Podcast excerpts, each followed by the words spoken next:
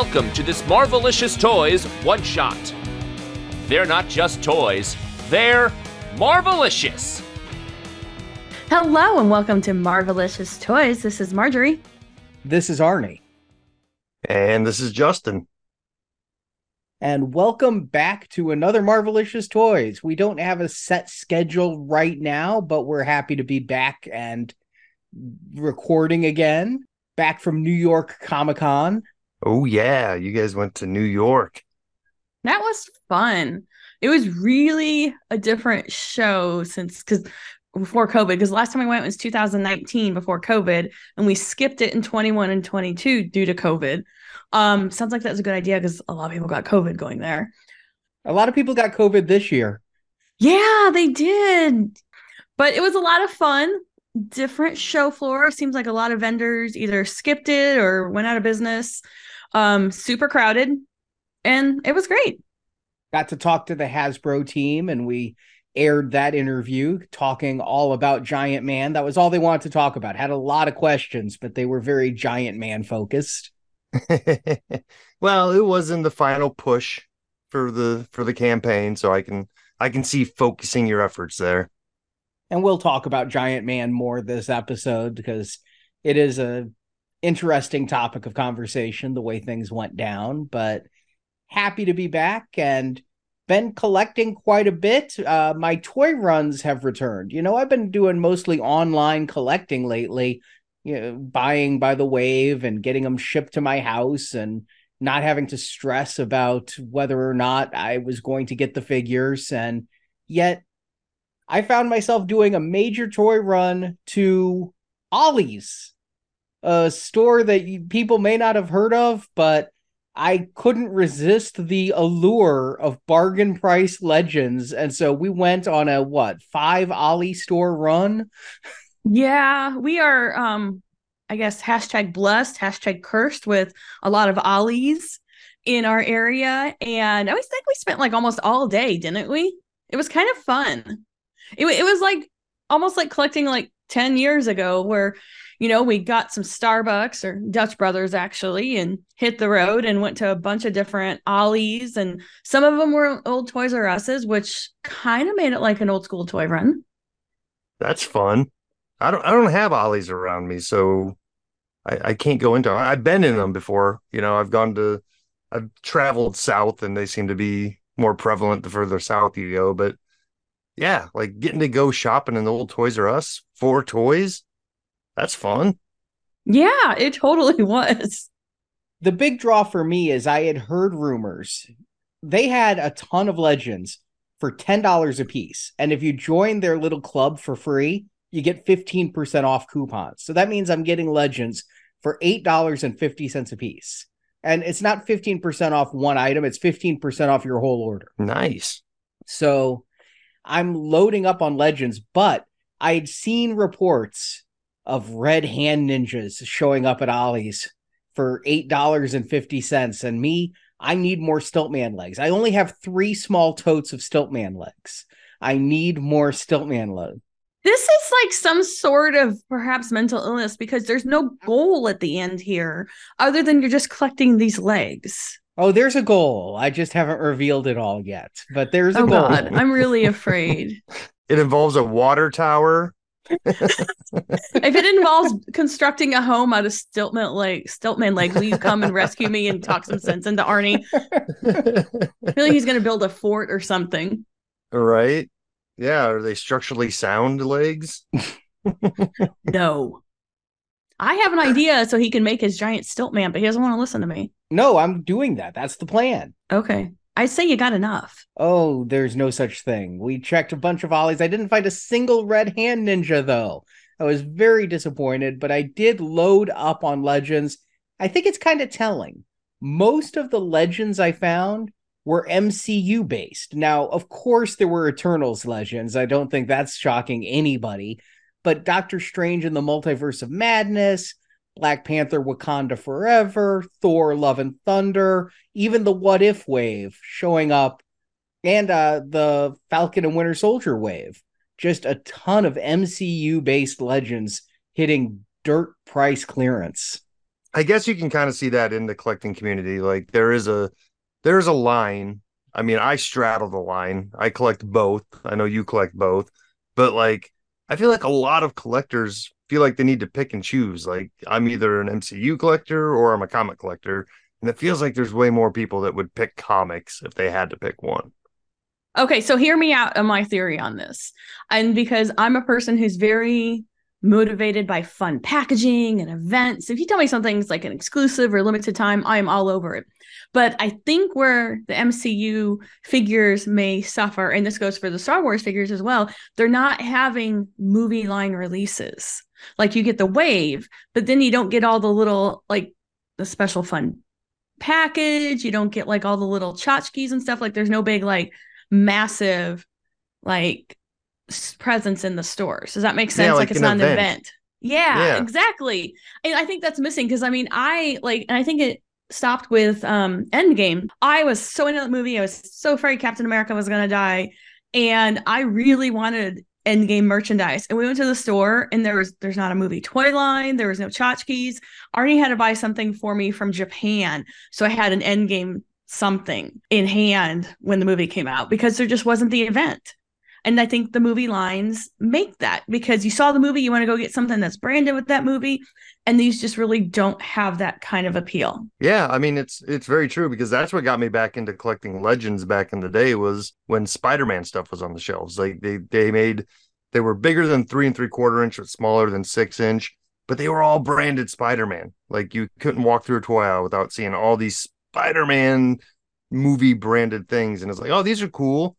And then I was like, oh, yeah, I remember Marvel Legends. So I started going back from there and collecting older ones that I didn't have. And something like that can spark a collection. But now it's all the same packaging. Yeah, I did love that Spider-Man wave. It got me, too. And then I went back and got all the X-Men figures back in the day. I remember the Mary Jane figure and that red dress and the Spider-Man on the gargoyle. Those were fun figures. Heck yeah. But also things come and go so fast. Absolutely. And there were some comic-based figures, though. I found it also kind of funny. The wave I found the most of, as far as comic-based figures went, is the Age of Apocalypse wave. So maybe people collect comic figures, but not alternate reality comic figures. Well, they end up doing two waves of those. And I feel like the first wave was very popular. And maybe they up the production run for the second one and everybody was able to get what they wanted. And it was just like, oh no, we have too many. If you don't have an Ollie's in your area, apparently Ross's also are having a ton of these figures at around $10 a piece. So if you didn't buy them all ahead of time, or if you are kind of like me and you want a spare opener or something like that, these are some good places to check. The other grail for me at Ollie's, but I didn't find it, the Marvel Legends Captain America, the Winter Soldier Stealth Shield was $40 at Ollie's. And that is a $125 toy for $40. Yeah, yeah. I've been hitting up Ross's too, because like you said, they're getting Legends and they're getting some Star Wars stuff. Like there's the Ray Force Effects lightsaber that they have for like $60 I haven't been able to find. But yeah, I've been finding some Legends. I was able to pick up the comic White Vision, and I think it was only $6. Yeah, $5.99 for that retro White Vision. That's awesome. Heck yeah. Then just a boatload of Lokis. They had probably like 6 or 7 Lokis for $6. Now, if you don't have one of these stores in your area, some sales that I've taken perhaps too much advantage of. Just today, a large box showed up on the doorstep, and I'm like, I hope that's not mine. No, it was mine. From Big Bad Toy Store, they're having some sales. That Captain America Stealth Shield is only $62.50 at Big Bad Toy Store. And for all the time I've spent going to Ollie's looking for it, I might as well have just spent the extra $20 because I probably spent it in gas going to Ollie's. Gas and coffee are already over that. And Big Bad Toy Store is not a sponsor of the show. I just want to call out, they've got some great discounts going on.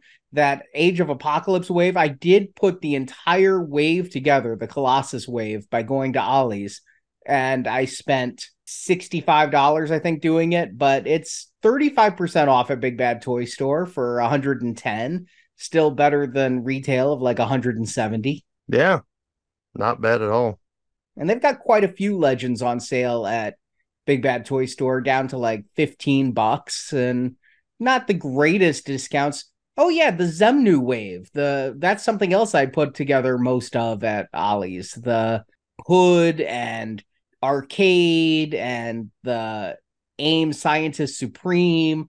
I found a bunch of those at Ollie's. Dormammu. Yeah, Red Skull. Yeah, that was a fun wave. Yeah, that's only $100 for the entire wave at Big Bad Toy Store right now. I didn't find the whole wave. I didn't find Red Skull, and I didn't find Lady Deathstrike. Yeah, she seemed to be the most popular one out of that one, which is weird because that's a figure that Toy Biz did back in the day, and she was a major peg warmer then. And then Hasbro updated her, and she was the most popular one out of that wave. And at Big Bad Toy Store, they also have some convention exclusives. If you didn't get the MODOK World Domination Tour, which was a Pulse exclusive, it ended up on Big Bad Toy Store, and now is over a third off. It's about $68.25. Wow. Yeah. That's like an insanely good price. Yeah. If I didn't already have two of them, I'm tempted to get a third one, but I already have an open one and a in-box one, so that's a really good price for under $70 for that set. I don't have an in-box one, but I do now thanks to the Big Bad Toy Store sale. The regular MODOK that was just a regular release is down to $30 at Big Bad Toy Store, which is nearly half off too. So, And the Mojo World exclusive 4-pack, again, that was the PulseCon exclusive last year, I believe. They didn't do a San Diego Comic-Con exclusive last year, but they did PulseCon. That's 17% off, which for a Pulse exclusive to have anything off, I consider a deal. It's a 3-figure pack plus that strange Wolverine for just $110. Yeah, and I mean, we reviewed it back when, but like, you have to say that the Mojo in this pack is far superior to the paint job on the regular release Mojo.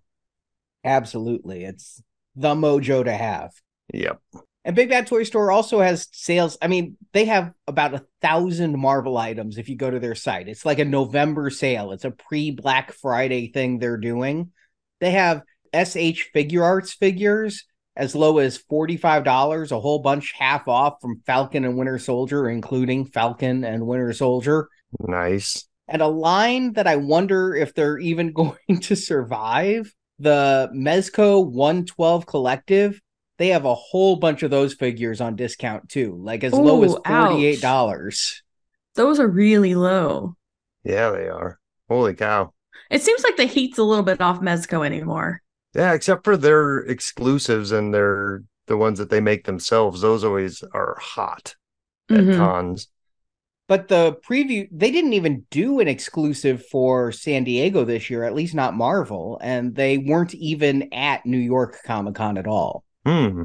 Which is kind of weird because they're a New York company. So it's not like there's a huge expense versus, you know, coming halfway across the country or all the way across the country. But I kind of feel from the collector groups I'm in that you're right, that just the exclusives and their own products seem to be the ones that sell, and the rest of the stuff kind of just sits there. That's crazy. Hopefully they're all right. Maybe they can reevaluate and get back to just a couple releases a year and make them awesome.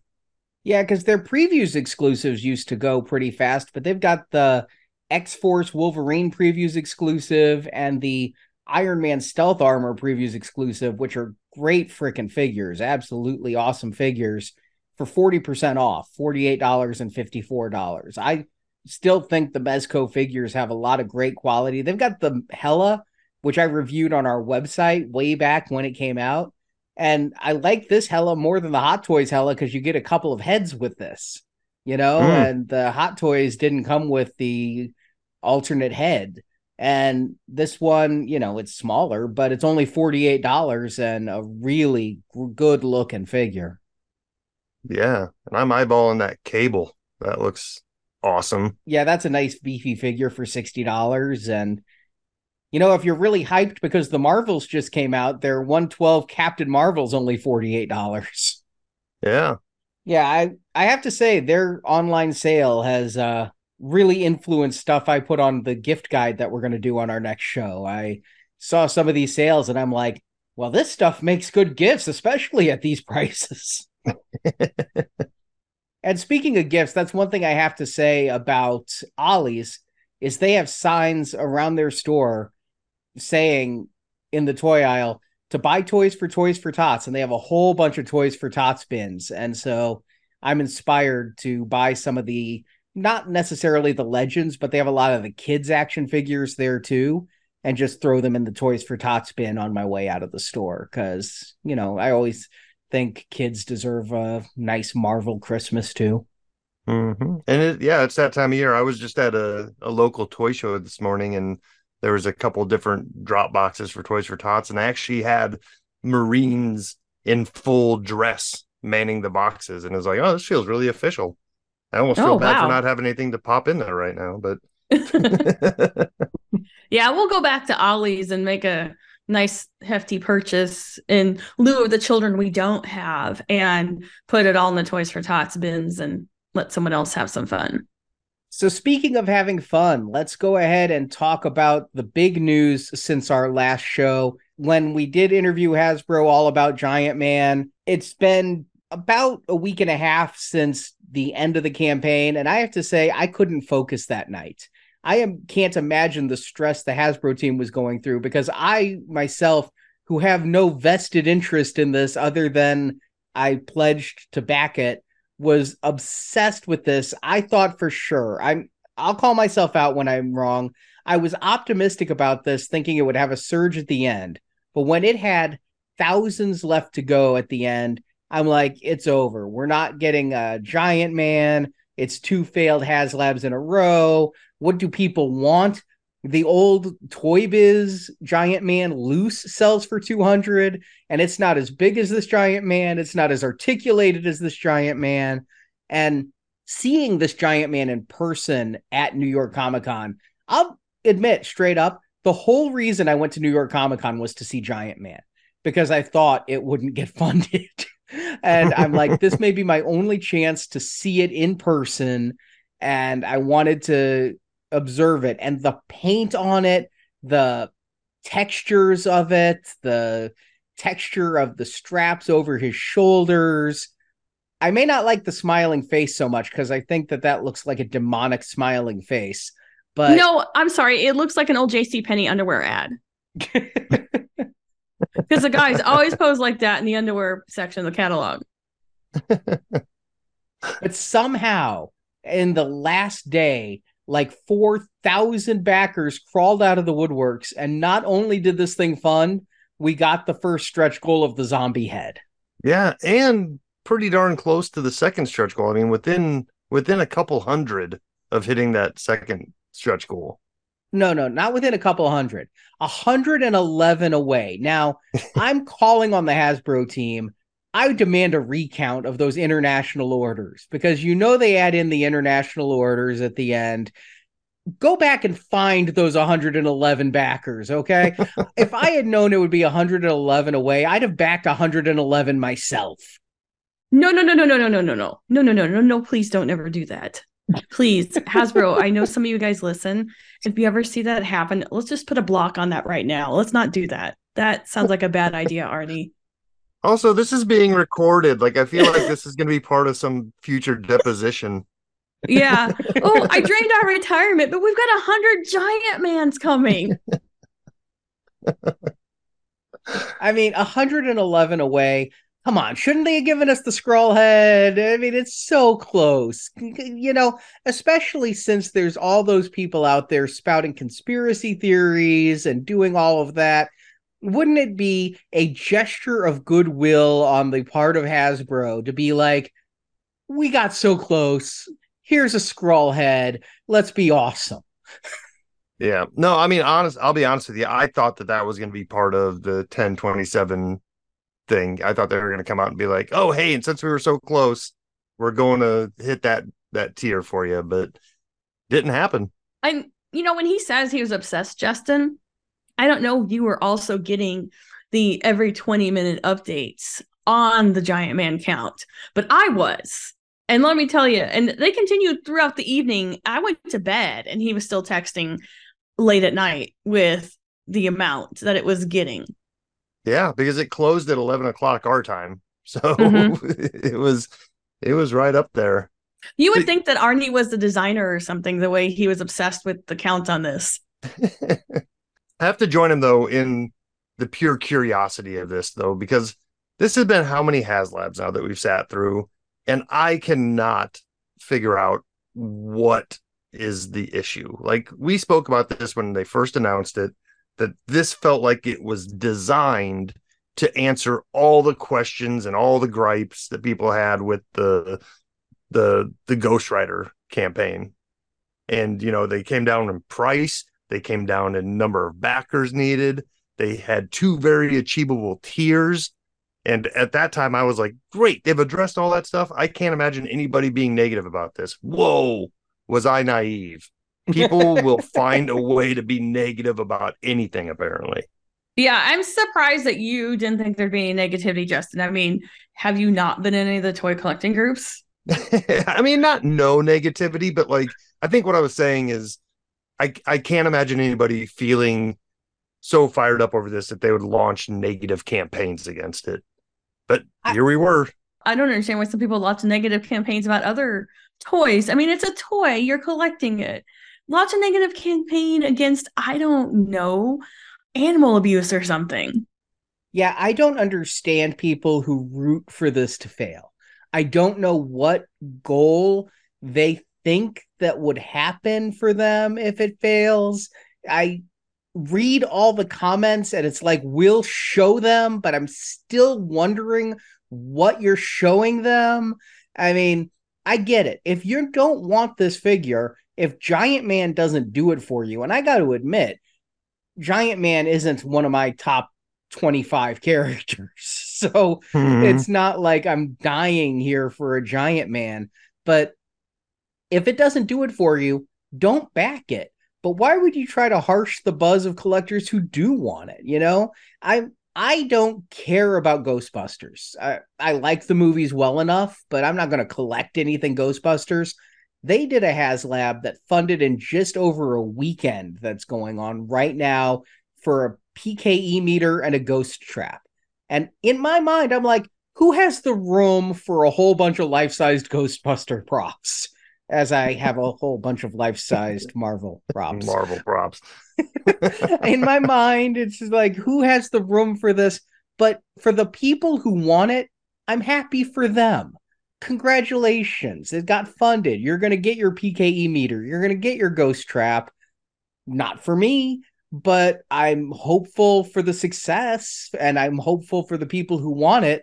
I don't understand the extreme negativity that comes out around some of these HasLabs. Like, I don't know what would make everybody happy. I don't know what they've done. Galactus, they've done the Sentinel. I don't know what would just be a universal appealing figure and at what price and what backer count. I mean, with the prices of figures being as high as they are, we mentioned this when the HasLab went live. I think $200 for this big Giant Man is a bargain. It's less than the price of 10 figures.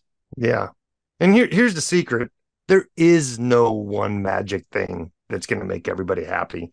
And that's why I don't understand, like you, why if this isn't for you, then just move along. Like, I don't understand these guys who think that they're trying to send Hasbro a message by being jerks on message boards. It's like, yeah, they might read it and they might think, oh, you're a loud jerk who represents maybe 0.1% of the collecting community, you know, because that was the whole idea. Like I said up front, if you're sending a message to Hasbro, the message they got last time was, okay, people didn't want this character apparently, and the price was too high. So let's do fixes for both of those things. And they did. They brought down the price. They brought down all this stuff and still have people complaining and campaigning against it. I think what frustrates me is so many of these guys act like, well, if Hasbro would just listen to us, without them realizing there's no us. It's just you and maybe three other guys who might have the same idea. but everybody else who's being negative about it has a different idea about what they think they want. So there's no us versus the people who are buying it. Well, clearly they just need to call Joe in Ohio and ask him what figures they should make. I think that's what it boils down to. And no one's going to be happy no matter what, because each person has their own thing that they want. And those people don't bring down the rest of us. I mean, this was kind of cool to see in person, Justin. It was really impressive, and it got a lot of oohs and ahs on the floor, too. And Marjorie, you were explaining to people even what a HasLab was, because some people came by and were like, how do I get this? Yeah, there's a lot of people who didn't understand what a HasLab was. And I kind of feel that the Marvel booth did a little disservice, too, because they put them on the side. And the Marvel booth is in the back of the floor in New York Comic-Con. And they put them on the side, so like almost in the back of the hall. And I feel that should have been more out front to get more attention. But it did get a lot of attention, people going by, including the gentleman standing behind me who was explaining to, I assume, his girlfriend and trying to impress her with his knowledge of Marvel. And he was telling her how they're making a new Galactus. And this was it. So I didn't bother correcting him. Well, that's the other thing, too, is I know we pay attention to it, and we figured out how the HasLab works by the time we got through the first one years ago. But there are plenty of people out there, and it's probably not the same people every time, but the same questions come up every time. When do I get charged on this? When does it ship? It's like, well, most of that information, if not all of it, is directly on the page. So if you just go to that page and read a little bit, you'll find out. But I still think with over 4,000 orders coming in late, there's a good chunk of those people that think and never bothered to look it up that the second I back it, they're going to take that money out of my account. So I'm going to wait till the end. I think you're right, because there's no reason to back it late. You don't get charged if it doesn't fund, and you don't get charged right away. I don't understand that mentality. I'm going to wait and see if it's going to make it. Okay. A whole bunch of other people are waiting for the same thing for some reason. Just back it now. You don't get charged now. I feel like they need to put out like a 101 HasLab kind of tutorial for each one, because people don't get it. Here's the thing. I did go to the groups that I'm in and ask, why do people wait till the last day? Because I was proud to be one of the very first backers of this. As soon as it was announced, before the presentation was even over, I went and backed for 3. I thought I backed for 2, but I backed for 3. And the reason that's important is because I now have 6 Giant Men coming. I thought there was a limit of 5 per person, but somehow they let me have 6. I guess I'm special. And I did that because I wanted to see it succeed. And also because Ryan Ting gave me a little guff, because I guess he listened and knew how many Galactuses I ordered. And he asked me how many Giant Man I ordered. And I said, well, I'm in for 2. And he's like, only 2? So I kind of felt a little guilty. Thanks, Ryan. Felt a little Charlie Bucketish there. Okay, fine. But I did ask in the groups, why do people wait till the last day? And some people are like, because they don't charge until the day after, and I want to make sure I have the money at the time they charge. And so that makes sense. I don't want to back until that time. Also, I think there's a lot of people who maybe they're not really into the Giant Man. They don't want Giant Man. They may not really root for this to succeed, but they also don't want that hole in their collection. So the moment it funds, I think it pushes a whole lot of people over the fence to be like, well, I didn't really want it enough to vote for it, but now that it's happening, I don't want to miss out on it. So they jump in at the end to get that. Mm-hmm. But some people were like, I sold some of my collection during the campaign so that I had the money at the end. And, you know, a lot of people do that, where their collection is ever revolving. It's not that they don't necessarily have the money, but they have a collecting budget and they sell stuff to make room for new stuff. And so some people said they were selling stuff so that they could make sure that they got Giant Man. There were some good reasons for waiting till the end. I don't see 4,000 reasons to wait till the end, but one thing I think that would benefit Hasbro as a whole on these things, especially since they're a year out from shipping once the campaign ends, is I think they should adopt what Hot Toys and Sideshow does with a pay in 4 or pay in 5 type of thing.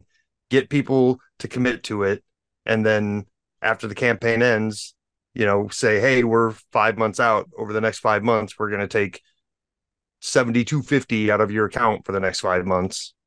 You know, a deferred payment plan, I guess is what I'm saying. Like, because Hot Toys has it. Almost every website has it now because there's plugins. Or PayPal has a pay in four. There's Acuity type of stuff.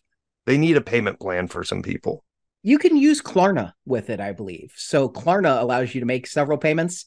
I understand why Hasbro themselves wouldn't, because a crowdfunding thing, think of a Kickstarter. I did a Kickstarter. We needed the money to make the project happen.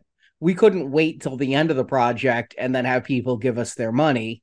And also, people could back out and be like, well, you may have gotten my non-refundable deposit or whatever, but I'm not going to keep backing this project. And then they wouldn't hit the numbers they actually need in order to do that. And then what do? Come back and be like, well, we know we said we got the zombie head stretch goal, but so many people backed out. Now there's no zombie head stretch goal. And I kind of get on a crowdfunding method why you just take the money up front. Yeah. Okay, but let's be clear on one thing, though. No one should go into debt over toys. Yeah. Unless you found, like, you know, I don't know, a holy grail that's not maybe one paycheck or something. But as a rule, don't go into debt over toys. You can always get it on the secondary market. You may pay a little bit more. In theory, maybe you'll have more money at that time, but don't go into debt. No, for sure. I mean, I guess what I'm just saying is that Hasbro's big enough that if they know that their campaign is funded, they're not hitting up their own credit line to fund this thing. You know, they don't need all that cash on hand. Because to be honest with you, they don't pay their vendors right up front anyway. They're probably on 90 to 180 day terms with their vendors upon delivery anyway. So they'll get these in and then they'll owe the factory in 180 days what they owe. But I'm just saying, like, some people budget that way. It's easier for somebody to say, hey, I can afford $75 over 4 months rather than a $350 hit all at once. Yeah, that makes sense. But again, they've got Klarna, or while Marjorie says don't go into debt, and I completely agree with that, if you need to spread a payment over a couple of months, a credit card can do that, and you just pay the penalty of interest for a couple of months, you know, make your own little payment plans. I don't suggest doing it if you don't have a way to quickly pay it off, because debtor's prison is a real place. I've visited it. In Monopoly or for real? For real. I never don't want to go back there where the interest rates are so high, especially right now. You don't want to pay those interest rates. So I get what you're saying, Justin. I guess I see the other side of it too, of why they just take the money up front. All I'm saying is I think it would open up a lot more people to the idea of it, right? Because most collectors are, they're impetuous like us, right? Like we just talked about, like going to stores, but you don't know what you're going to find, you know? Mm-hmm. And so if you see something cool, it's like, oh, I'm going to get that. And, you know, same type of thing here. Ooh, a Giant Man and only $75 for a few months. I can do that. Well, I wonder what they're going to do next year. Dwight did talk a little bit at New York Comic-Con about Fin Fang Foom. You know, that's the one I thought they were going to do. And he said that they've looked at it, but there's no way to do it and do it right unless you're looking at a $400, $500 item. Now, we've seen on the Star Wars HasLabs that price point can work, but as close as a $200 Giant Man was, would the Marvel Legends community balk at doing $500 for a big dragon? I'd be in, but... Well, yes, you would be. But I think they also need to keep in mind that some people are hurting with the economy and everything. So you can't... I don't know that necessarily like a $500 and up item would work right now. And that's why Giant Man worked at $200. It's a nice, even price point. Hey, we can run through the arguments that are going to happen if it is a Foom in the future. Why did they go with green instead of orange? He should come with shorts. So wait, maybe I should, like, if they do make a Fin Fang Foom, I should start getting sewing some shorts for Fin Fang Foom if they don't send them with them. And I could have a nice aftermarket Fin Fang Foom shorts business. Yep, just make sure they're wired. I completely forgot that with the green Fin Fang Foom that they did when David Vonner was going to do the orange one, I completely forgot the shorts were not sculpted. They were just soft good shorts they were putting on the dragon. So you could easily just sew some little purple shorts to put on the dragon. It would be equal to what Hasbro was going to do. Just little silk boxers. I need to find a good painter so that now that I know they were just soft goods pants, I can find somebody to take one of those knockoff Fin Fang Fooms that are on eBay and paint it orange like that one, and then I can just put some boxers on them, and it'll be like that one they never released. Mm-hmm. It might be the only way to get an orange one. And then I've heard people say Fin Fang Foom is too niche a character. I don't know if that's true, given that the Fin Fang Foom Build-A-Figure from that Hulk wave sells for $300, $400 on its own, but then again, a Giant Man sells for $200 on its own, and that didn't guarantee this one a success. Yeah, that's the thing is, I don't know what the barometer is, because you have plenty of people willing to pay way over retail for these things. And, you know, when you can get a new one for less than that, it's too much.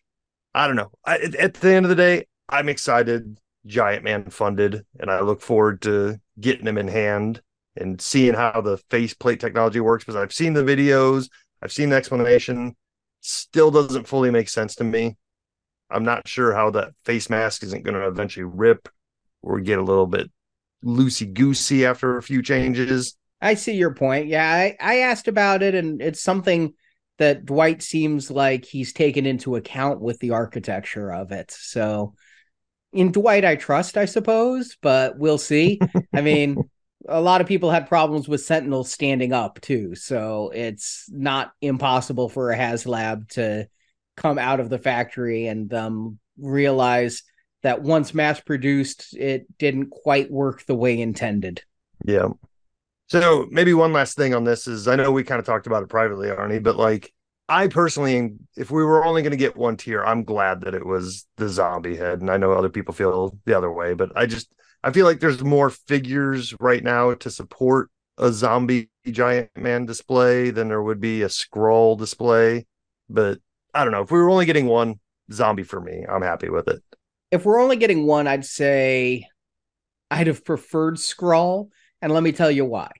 The body isn't gory or anything. There's no tears on the suit or something like zombie Giant Man would have. And so it is just a face replacement or head replacement. And so it's like, it doesn't come across zombie enough, whereas it would come across Skrull. And you say they don't have enough Skrull figures. There's more Skrull figures than zombie. We just got that 2-pack with the Spider-Woman Skrull and the other Skrull. There was the Skrull Troop Builder on Hasbro Pulse.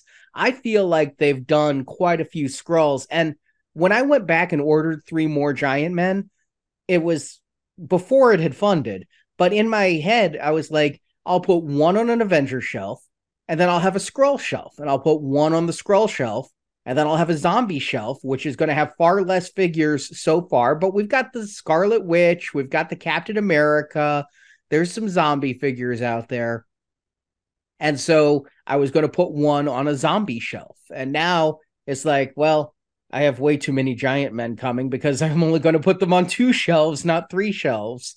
But I would have rather had the Skrull head for that reason, just because I feel like they make more Skrull heads. And I guess that's why I'm slightly salty that we're only 111 away from that Skrull head, and they didn't kind of make good with the Skrull head. I mean, come on, we're talking single-digit percentages here.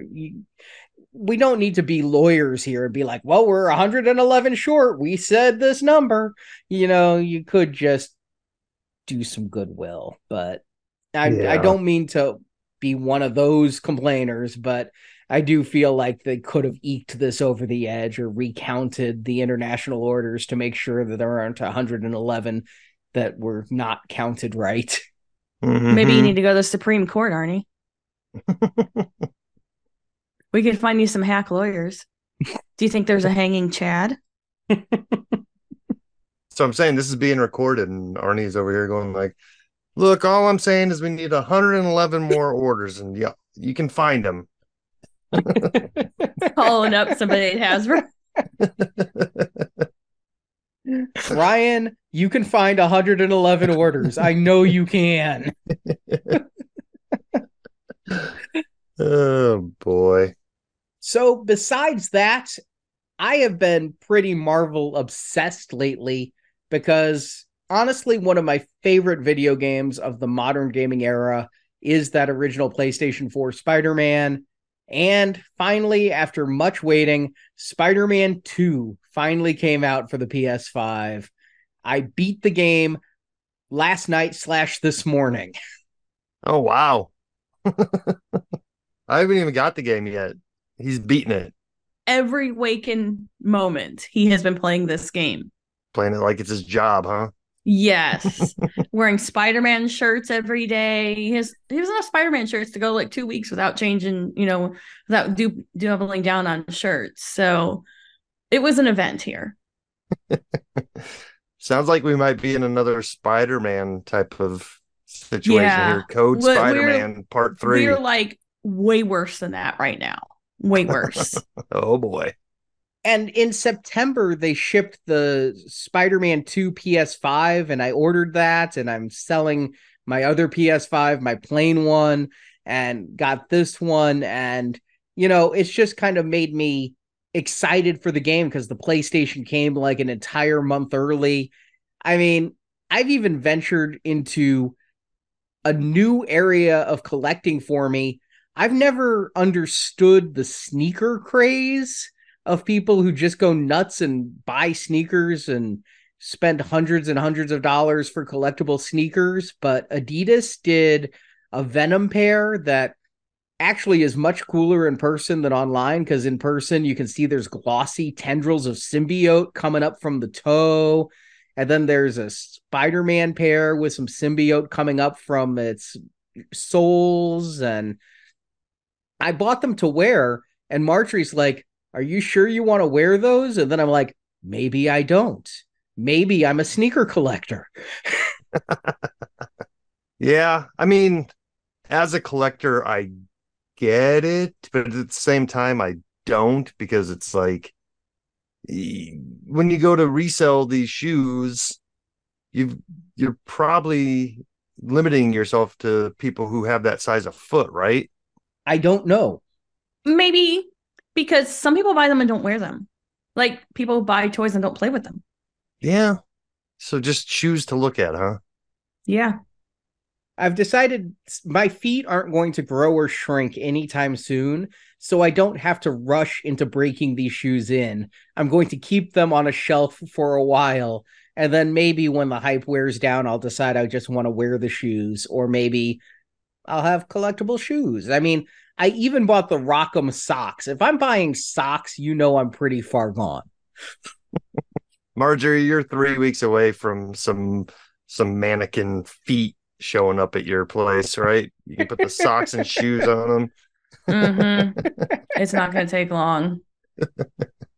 As for the game itself, there's a few versions that came out. There's digital deluxe. I'm not big on digital games. I like physical media. I bought the collector's edition of this game, and that comes with a steel book, which I love steel books. It comes with a statue where people took this as innuendo because on Twitter they said it comes with 19 inches of Venom. I don't know what you mean. Here's the thing that gets me, though. The statue, first of all, is not bad. I mean, the collector's edition was $220, and the game itself is like $70. So you're spending $150. You're getting this big box. You're getting a steel book. You're getting this 19-inch statue. The statue's pretty cool. I wonder about its longevity, because you've got Spider-Man who's floating above Venom, only hung on by a metal web that is keeping him aloft, but it's a pretty lightweight statue also, but it was good looking. I think Venom's too big in the statue. Having beaten the game, he is not this huge in the game compared to how big Spider-Man and Miles Morales are in the statue. Interesting. Makes me wonder if they had it in better scale, but then realized to have Spider-Man floating, they need to be smaller. Oh, yeah. I wonder if that's the case, because I really think that this Venom would be about Legends scale, and the figures that are above are much smaller than Legends. They're like, I'd say 4 inches, maybe 4.5 if they extended their legs and were fully tall. Yeah, the Venom's way too big then. But I'm really cool with getting a statue that you can only get and getting a steel book. Here's one thing I don't think I knew when I ordered it. You don't get the game in a disc with the collector's edition. You get a steel book, but there's no disc in the steel book. It's an empty steel book. You get a digital download code for the game, but you don't get the physical game. That doesn't make any sense. None. And it wasn't until I'm photographing the box and I see on the box a little notice does not include physical edition of the game that I'm like, wait, what? What are you doing? Why do you not come with the game? The only way to get the game is to buy the launch edition of the game, which is then just the disc. So they have the game on a disc, but if you buy the $220 set, you don't get the disc. What the hell? Come on. We've really gone around a weird bend here, because the whole idea of the Steelbook was for better protection of the physical media. And then it kind of became a collector's thing, because it's like, hey, look, we can put all kinds of cool designs on this. And now it's like, we have this steel thing that can protect the disc, but you don't get the disc anymore. What is happening? They sold WandaVision Steelbooks with no WandaVision discs. Before it was announced WandaVision was coming out on Blu-ray and 4K, they just released collectible steelbooks, empty steelbooks. I don't get this. I understand physical media is dying and that like the only thing that's going to be left is vinyl records because vinyl collectors are getting it. Although I guess cassettes are coming back now too. Maybe someday physical games will make the comeback or people will get nostalgic for 4K Blu-rays, but come on, people. Give me my physical game for $220. Right? That seems weird. But the game is really good. I'll probably do a full in-depth spoiler review of it at some point. But right now, I'm just on the high of having beaten it. And not just beaten the story. I got 100% in this game. I did all the side quests. I found all the unlockables. I've got all the suits. And there's like hundreds of suits in this game. We're going to talk about it, but there are like 40 suits per character, but then you can do palette swaps on the suits. So like you have one suit, but then that suit has 4 variations. Wow. Feels like a fighting game. And I might've been a little bit hyped when I bought the Wheaties box. Oh yes, definitely you were. I was marking on my calendar that this Wheaties box was going up for sale. They made only 2,000 of the Wheaties box. Now, I was a little bit shocked at I had some sticker shock. $45 for the Wheaties box. Whoa. It does come with Wheaties. Oh, thank God. Or if you wanted it with an acrylic case, you were paying $70. Now, it did come with a comic book as well. The Spider-Man 2 prologue comic book, it has a bit of a story that takes place before the game begins and sets up some of the storylines in the game. Like Mary Jane is now a reporter working at the Bugle for J. Jonah Jameson, and some stuff like that is set up in this comic. But that comic was available for free comic book day. So you can't really even. They just used the leftovers. I think they did. Just think, there's somebody somewhere in like an ad agency that they were trying to figure out what they could include in this Wheaties box to make it think that you weren't actually paying $45 for cereal. And then someone walks in and goes, hey, Bob, we got like 3 pallets of the Spider-Man 2 comic. And somebody's had a light bulb go off. And there you go. Yeah. I thought only the $70 edition came with the comic, but no, it also came with the $45 edition, which is my way of suddenly telling on myself that I bought more than one. Oh, Arnie. Why? One of 2,000. Yeah. You know the rules, though. You got to get rid of the Wheaties, though. Those have to be thrown away. We can't have food collectibles. Yeah, I'm just torn on opening the boxes. We'll see. It's in an acrylic case right now. Yeah, that one should be fine. Okay, because that attracts critters. I'm aware. Okay. But one of our Marvelicious hosts here, one of the ones who've done segments for us, is a packaging expert. He knows everything there is to know about packaging and cardboard, and he was very interested in this Wheaties box, but ended up not buying one. Again, the price, I think, set him off a little bit. It put him off, and not set him off, but didn't make him want to jump in. So I went ahead and I sent him one of my Wheaties boxes because I'm interested in a packaging expert's view of, was the Wheaties box worth it? I know it's not just a flat box. It's got nice texturing to it and things. Is this a worthwhile collectible? So here is Jerry to go in depth on the Wheaties box.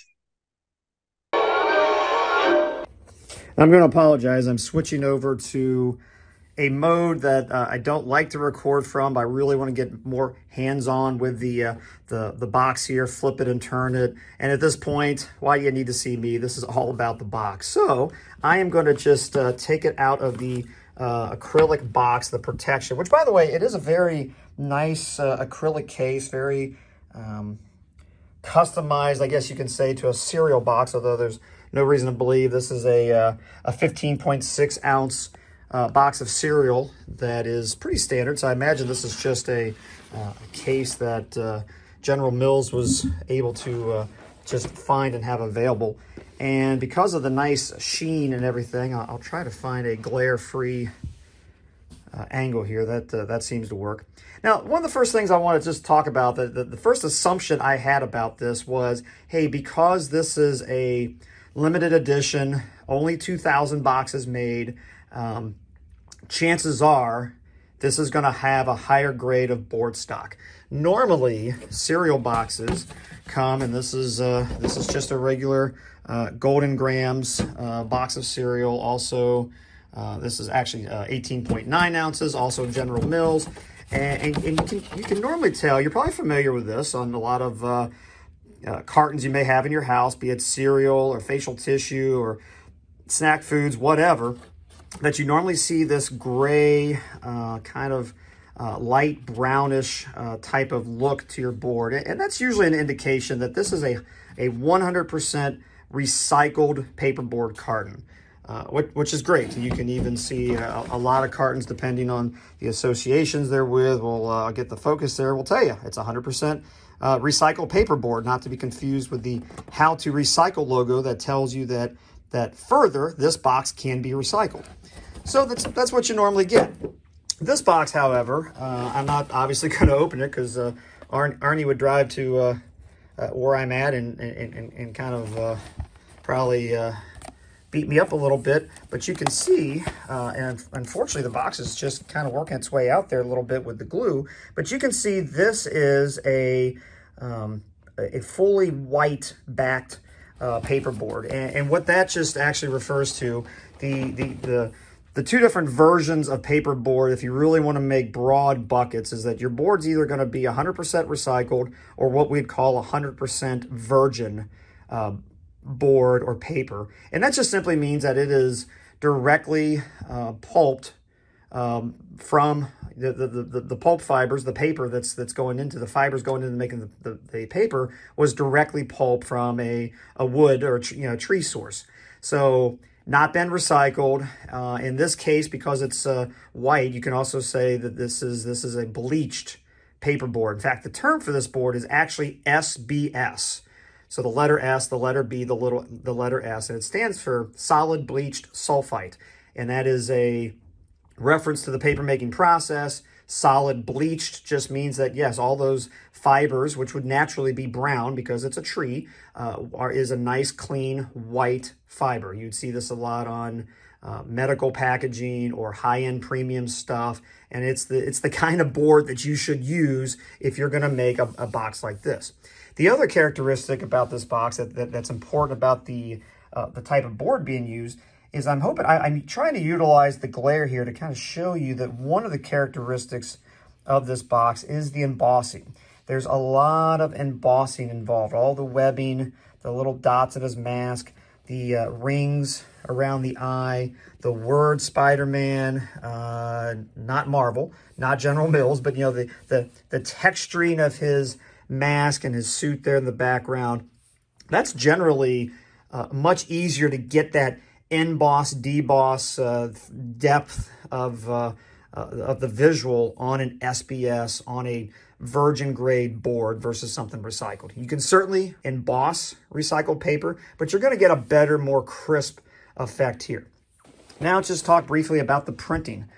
Number one, and I didn't really get into this with a magnifying glass or a loop or anything to really confirm this, but I'm guessing that since they only made 2,000 of these cards, that this is actually probably digitally printed, like on a commercial, you know, HP Indigo type of commercial inkjet printer. They probably didn't go to a full-scale offset or gravure press to make something like this, because it just wouldn't make sense to set that printing press up to make something like this. So this is probably digitally printed, probably, you know, for 2,000. It's a relatively quick run.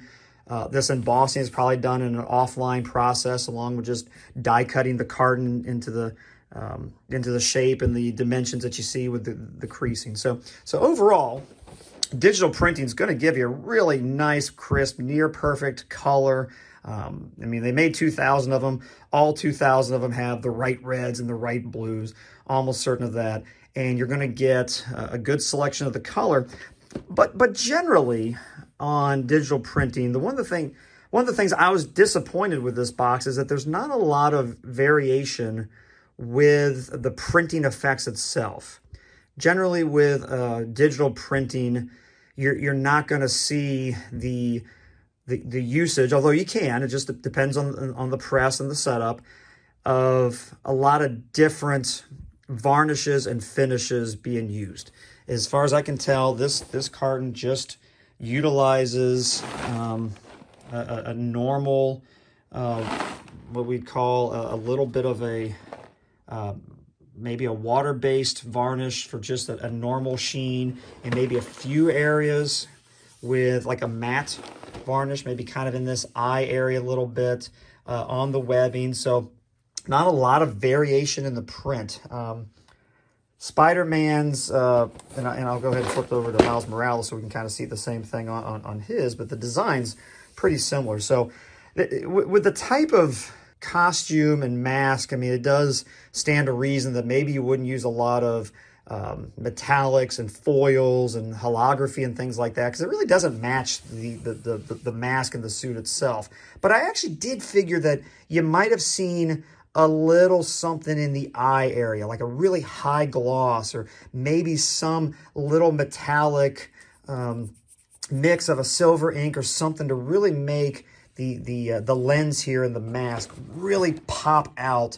And really it doesn't. I'm just noticing on Miles Morales, it's kind of dark there. And you know, Spider-Man's, Peter Parker's version, still dark, a lot of the shadowing there.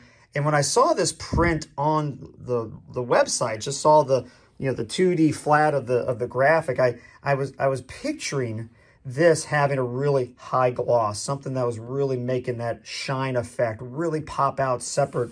It would have went really nicely with the duller varnish of the eye, the black rim around the lens, contrasted to the red fabric. It could have even done a little bit of something with the webbing to really, because you're embossing it, really raised it up a little bit with a high gloss varnish or something like that. And there's really not much there. I like that it's a clean, simple design. I like that, you know, I mentioned earlier that it's kind of weird that it's a Wheaties box, but you know, that branding, Wheaties, would normally be here, but here it's relegated down here. This is clearly a Spider-Man box. And it looks really nice. It is a really nice looking, clean print. And I guess because it was sold online, you know, you are spared. Obviously, you still got your We'll just take a look at the other panels here. You already saw the other one that's got like the PlayStation branding. You're of course going to have nutrition facts because there is food in here. There is still a barcode because it's technically a sellable item. This is just, you know, an area that's just telling you what's actually going on here with the PlayStation 5. And in general, I don't really think of Wheaties as being a box that does a co-branding with a lot of with any medium. I can't think of an example of media-related properties. So it's a little weird, and also I kind of don't like. And this is a nitpick. I kind of don't like the red, blue up against the orange. I think there's a clashing of colors there. Just, you know, you've got the very iconic equity appearance of a Wheaties box from the top. So all their colors have to be present.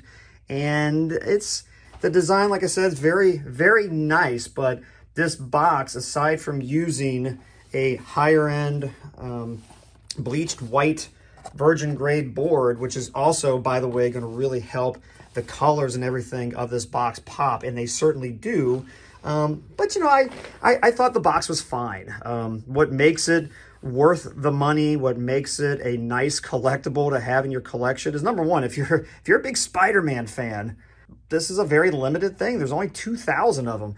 2,000 officially produced, licensed anythings have got a good possibility of being unique. You know, a unique and let's I don't want to call it a high-end collectible, but something that just doesn't come around every day, not like an action figure or even the video games itself. And the fact that they've made it with this acrylic case, it would make a really nice display piece because it's protected, it's stable in the way it stands, it would look super nice. But I did want to just compare quickly another box of cereal, and this is obviously Superman, but it's specifically from the Batman v Superman movie that came out a few years ago. And you might think it's weird, like, where did I get this? I've had this all along.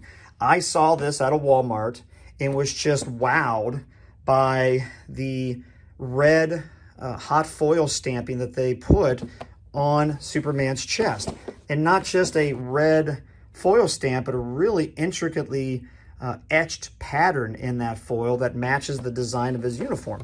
And I bought this. I ate the cereal. I flattened the box, and I actually keep it at work as an example of what hot foil stamping looks like when it's done really well. And you notice, and this is what we typically see here, is that this is just a Superman-branded cereal. This isn't slapped on a Wheaties or slapped on a Golden Grams or something. This is a unique cereal, which Caramel Crunch cereal, which I think is the standard licensed tie-in flavor. I recall it being pretty good. And there was something about this that I kept. Now, they also did a Batman one to where the gray, you know, the chest back here is obviously gray, and the foil stamping was the black bat that Ben Affleck had on his costume. And because it was a black foil, it just didn't stand out as much. I don't recall it having an etched pattern, but this one was just beautiful. And I would have liked to have seen something stand outish about this, like a high-end, you know, really high gloss, something done in there to make that jump out, or some contrasting varnish around the webbing, or you know, something. I don't know what. I'm not a graphic designer, but I would have liked to have seen that. That may have made this jump out a little bit. So I'm thrilled that I got a chance to see one, hold one in my hand, and get an idea of what a box for a $45 package of cereal tastes, looks like. I assume the cereal tastes the same. In case you're wondering, a normal box of Wheaties cereal that's 15.6 ounces usually rings for $5.39, so it's a $40 upcharge because it's a cool box, minus whatever the comic's worth to you, minus whatever that digital code's worth to you, and you're paying $25 for an acrylic case. So, guys, I hope you enjoyed this breakfast of champions of a review. For those of you who've gotten the box, I hope you display it proudly. I think it would look super cool in a Spider-Man-themed display area. I originally was going to buy it. I have a small area that's actually just right behind me where I display video game-related merchandise near the TV that I normally do my video gaming. I would have loved to have added this, but I made the choice not to pull the trigger. It's sold out now, though, so you know what? I've I did a little check on eBay. They're selling for a premium. So is it worth it? Apparently so. A lot of people bought it, and some people who missed out on are willing to pay a little bit more. So there you go. But a little bit of a perspective of the box and what did they do to make the packaging unique. So appreciate you guys listening here, and hopefully you enjoy this review, and I'll talk to you again sometime. Thank you, Jerry. I just think it's pretty. I do wish for the price that they would have given me two boxes, since one side is Miles and one side is Peter, but I like it. Yeah, you would think, okay, so were these available only online, or is there an opportunity that you might find one in the store? Only online, only 2000, only at this price. You're never going to stumble into a Meijer and find it for $4. It would have been cool to do, well, I don't know what the limited nature of it does to the sales, but wouldn't it be cool to get one with the cereal in it and one just flattened one, since this is aimed at collectors? Yeah, that would be kind of cool. I could see that. And the question is, do cereal collectors, because I haven't really been one, do they fold the boxes down, or do they just keep them with the cereal in? And I think I've seen it both ways. I have some old Hulk cereal from 2003, that Ang Lee Hulk movie, and it still has the cereal in it. Gross. I'm not going to eat it because it's probably really disgusting. Is that a marshmallow based one? I hope not. It's just a goo now. But we are going to be giving away, because I did get the PlayStation and it came with a digital code. And then I did get the collector's edition and it came with a digital download code for Spider-Man 2. So we are giving away a digital download code for Spider-Man 2 on this show. If you want it, just email show@marvelicioustoys.com with the subject line, "I want Spider-Man." I want Spider-Man.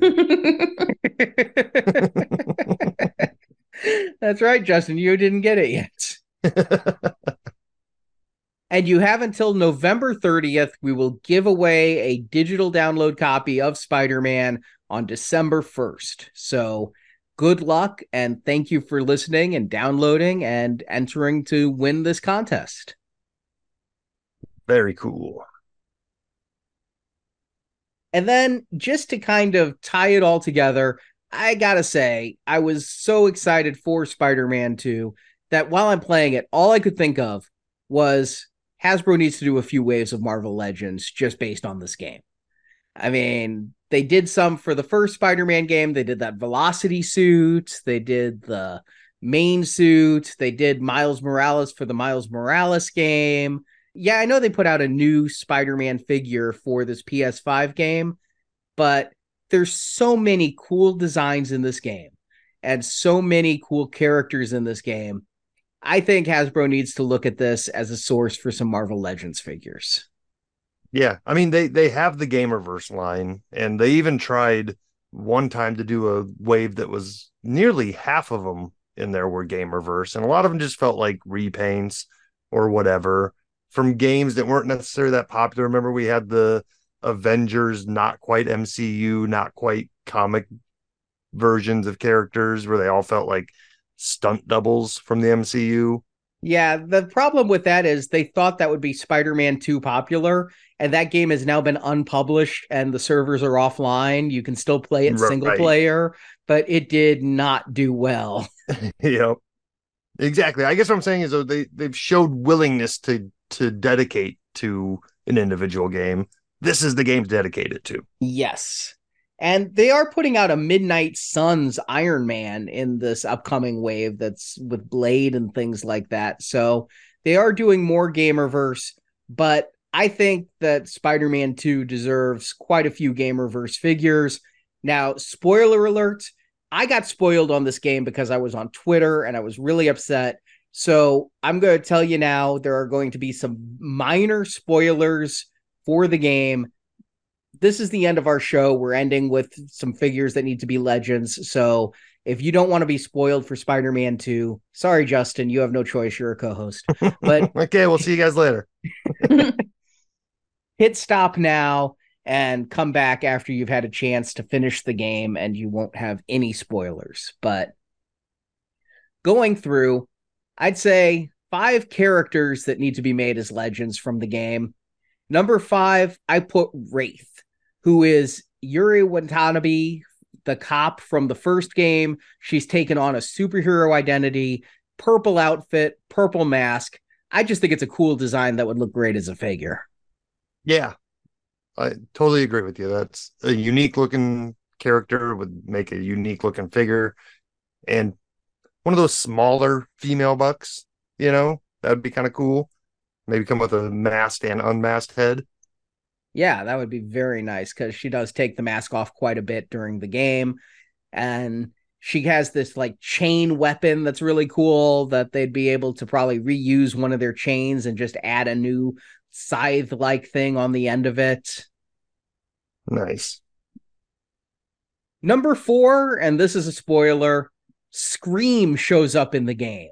Ooh. I'm not going to say who is Scream or anything about Scream, but my God, what a great design Scream had, with this long hair that lashes out at you while you're fighting her, and this gnarly body. Yeah. That one would make a good figure with all the detail. And yeah, I always like when they sculpt the symbiote onto the figure rather than just paint it on. So this one would require some sculpting.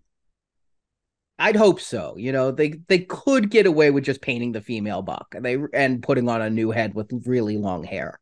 They could do it. I would hope there'd be some sculpting involved, though. Number 3, the Hunters. And these are just some bad guys that you fight again and again and again and again during the game. They're Kraven's minions, but you fight them so often, and they've got this cool look.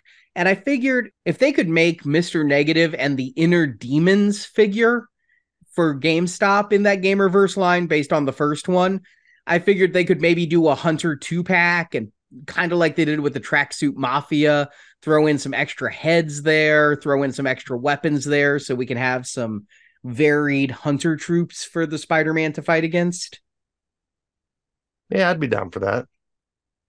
Which leads into number 2, Kraven himself. I really like the design of this, with the skull on the belt and the tooth necklace and the furry coat.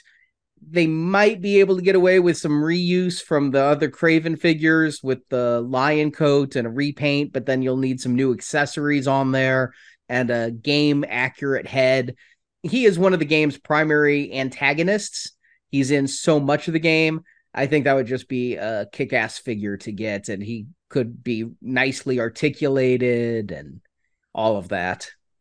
And I like the idea of the lion coat being just a design rather than an actual lion's head. Yeah, it's kind of embossed in leather there and things. Yeah.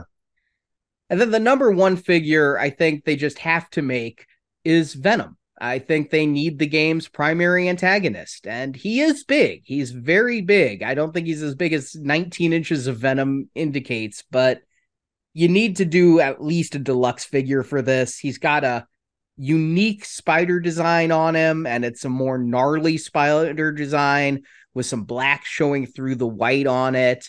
And I think that a Gamerverse Venom is a must make for the Legends line. Yeah, and where I was just complaining about how it didn't work for the Avengers game to split the difference between comic and MCU, I think it works perfectly here. You get all the best parts of the comic likeness mixed with all the best parts of the MCU on-screen likeness. And what you end up with is just a really kick-ass looking Venom. Yeah, and I think he needs to come with 2 heads, one with tongue out and one with tongue in. Oh, yeah. That seems to be pretty standard for Venom releases. If we got a highly articulated jaw also, then that would help recreate a specific shocking scene from the game. Oh, boy.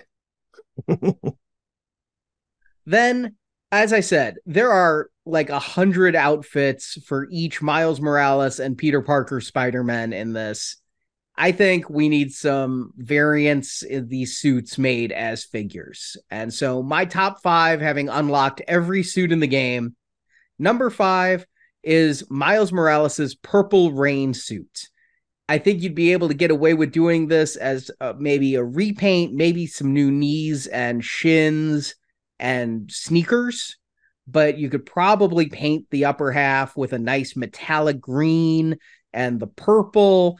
I just think this is a kick-ass looking suit that I thought would look good in plastic form. Yeah. I mean, some of these are going to start feeling like that Spider-Man subline where it's like, it's firefighter Spider-Man, it's scuba diving Spider-Man. But this, you know, when there's something real to tie those designs to, it becomes cool immediately.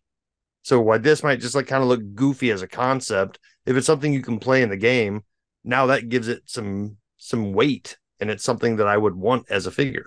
Yeah, that's something interesting about the suits in this game is most of them seem to be custom designed for this game. Like when I'm used to unlocking Spider-Man suits, a lot of times you're unlocking ones from the comics or from other things. And there are some of those here. There's some Into the Spider-Verse suits you can unlock and things like that.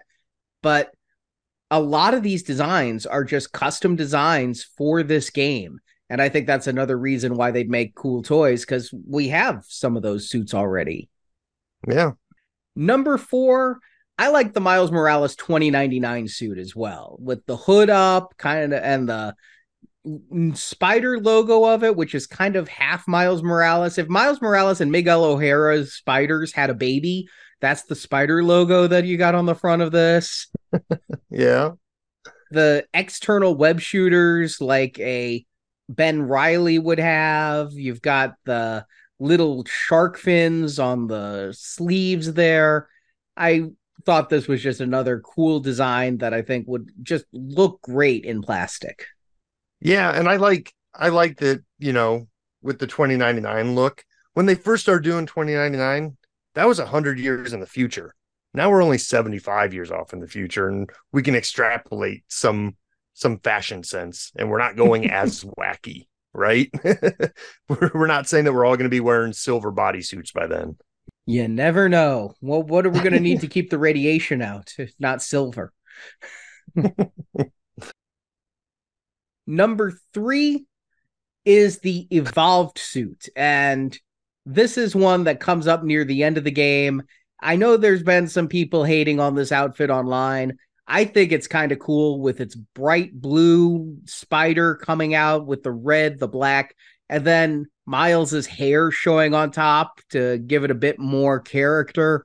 I thought this was a very nice design with the sneakers that would just make a cool figure, and it's from an important part of the game. I think they really pushed the limits on some of these outfits and different suits for the game, and I had a good time whenever I passed by you playing or something. I always look at the suits because some of them looked amazing on the screen. I like this one though. I mean, the blue on it is so awesome and so different. Like I said, they pushed the limits. I think they really went outside the box with some of these, and I think this one's great. I love the colors and the textures they did.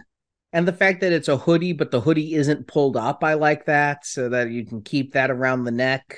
Yeah, I like it. And I would, if it was made into a figure, I'd probably buy it. But like first glance, it does kind of feel like an unfinished Halloween costume. Like I didn't have Spider-Man footsies, so I just put on my tennies, and I couldn't afford the full mask, so we just got this one that my hair still shows.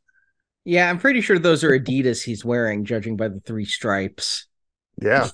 There seems to be a running theme of sneakers, which kind of fits with Miles Morales and the character, but no wonder they have an Adidas tie-in is because the sneakers are part of the costume and a big part of the costume, each one you've shown us.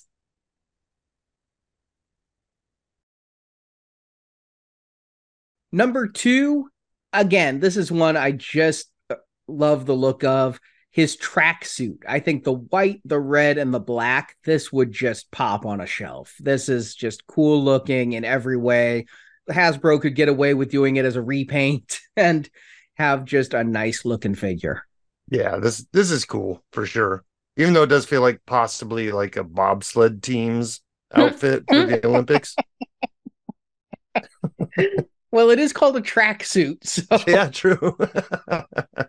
Then the #1 Miles Morales suit is the Boricua suit. This one you earn from doing side missions and side missions for his school. And as a reward, the students make this suit for you. I kind of like its Captain America-y feel with the star on the chest and the red, I believe that's the Puerto Rican flag. Oh, good call. Yes, and he is half Puerto Rican. And there is a Puerto Rican flag in his apartment in the game. So that makes perfect sense. Captain Puerto Rico.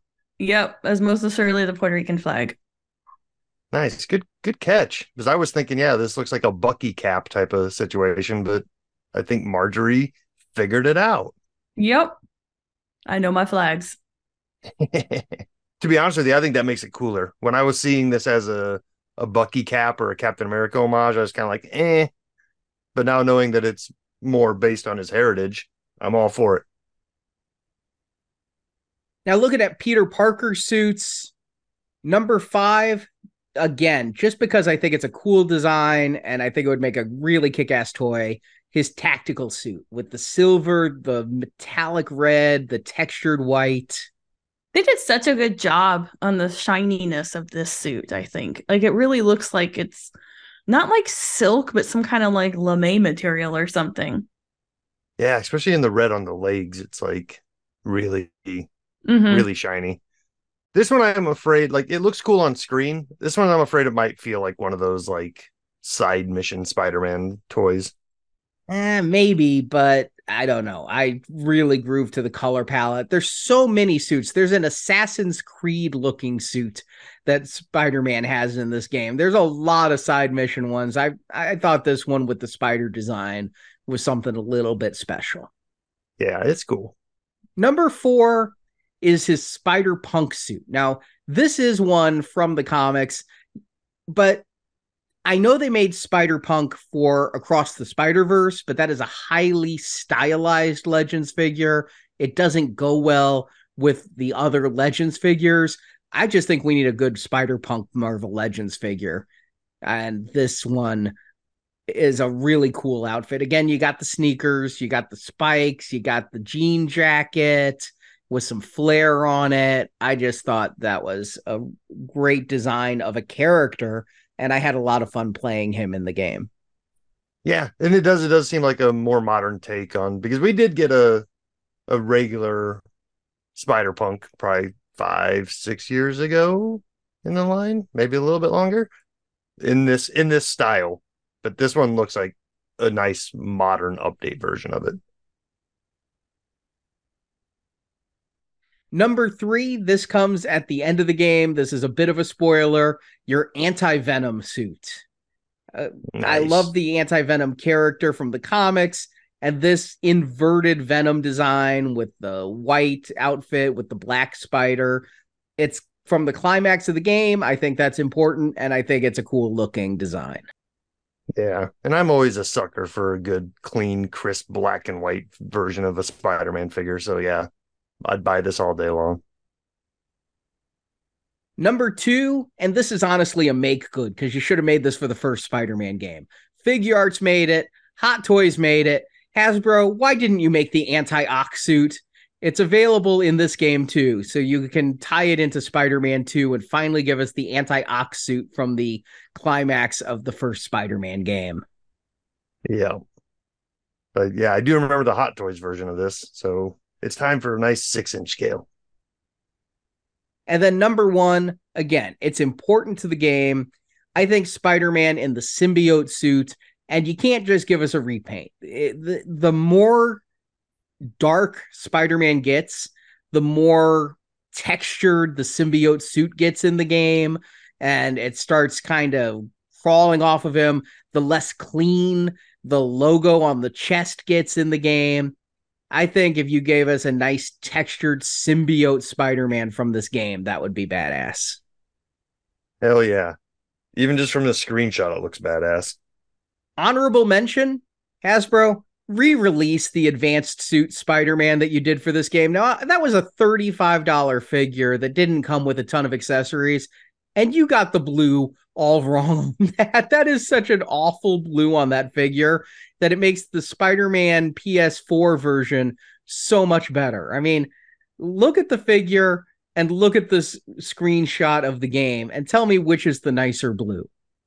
Yeah, the figure is almost like faded denim blue. Mm-hmm. All you need to do is repaint that blue and make it a running change or make it a new release, maybe part of a 2-pack, but you can fix that blue and make that a much cooler looking figure. Yep. I think that one needs a make good. Yeah, pick up some of the details that you missed the first time around, like on his feet. There's some white details on there that aren't on the figure. And with that, that is it for this issue of Marvelicious Toys. Thank you for coming back and watching or listening. We greatly appreciate it, especially if you stuck around to the end. Minor Spider-Man 2 spoilers or no? I don't feel too spoiled. I'm still going to play the game. Well, enter and maybe you can win that digital code.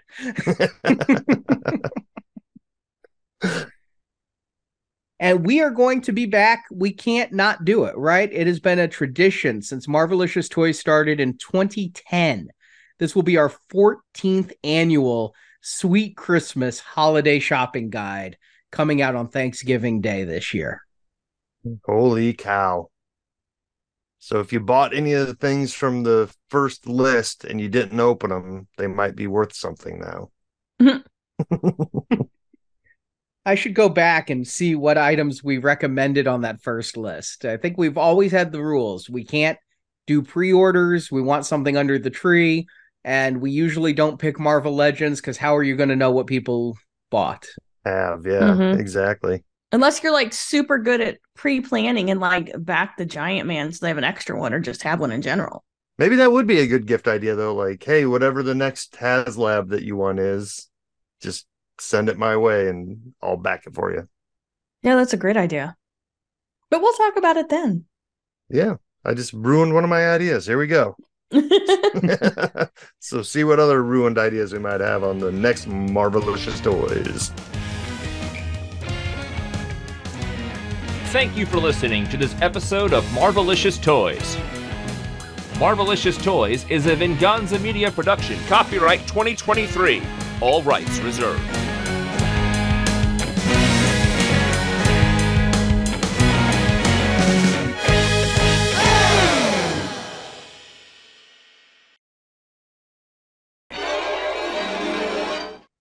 And if anybody is able to tell me what the back of Spider-Punk's jacket means, I'd love to know because it has SM on the back, which I think is Spider-Man, that's horizontal. But then vertically, it has FN. And I'm doubting that stands for what I think it stands for, because Marvel wouldn't allow the F word to even be alluded to, I don't think. But what does the FN mean? I don't know my punk culture enough. Friendly and nice. Friendly neighborhood Spider-Man. Yeah. You figured it out. On accident.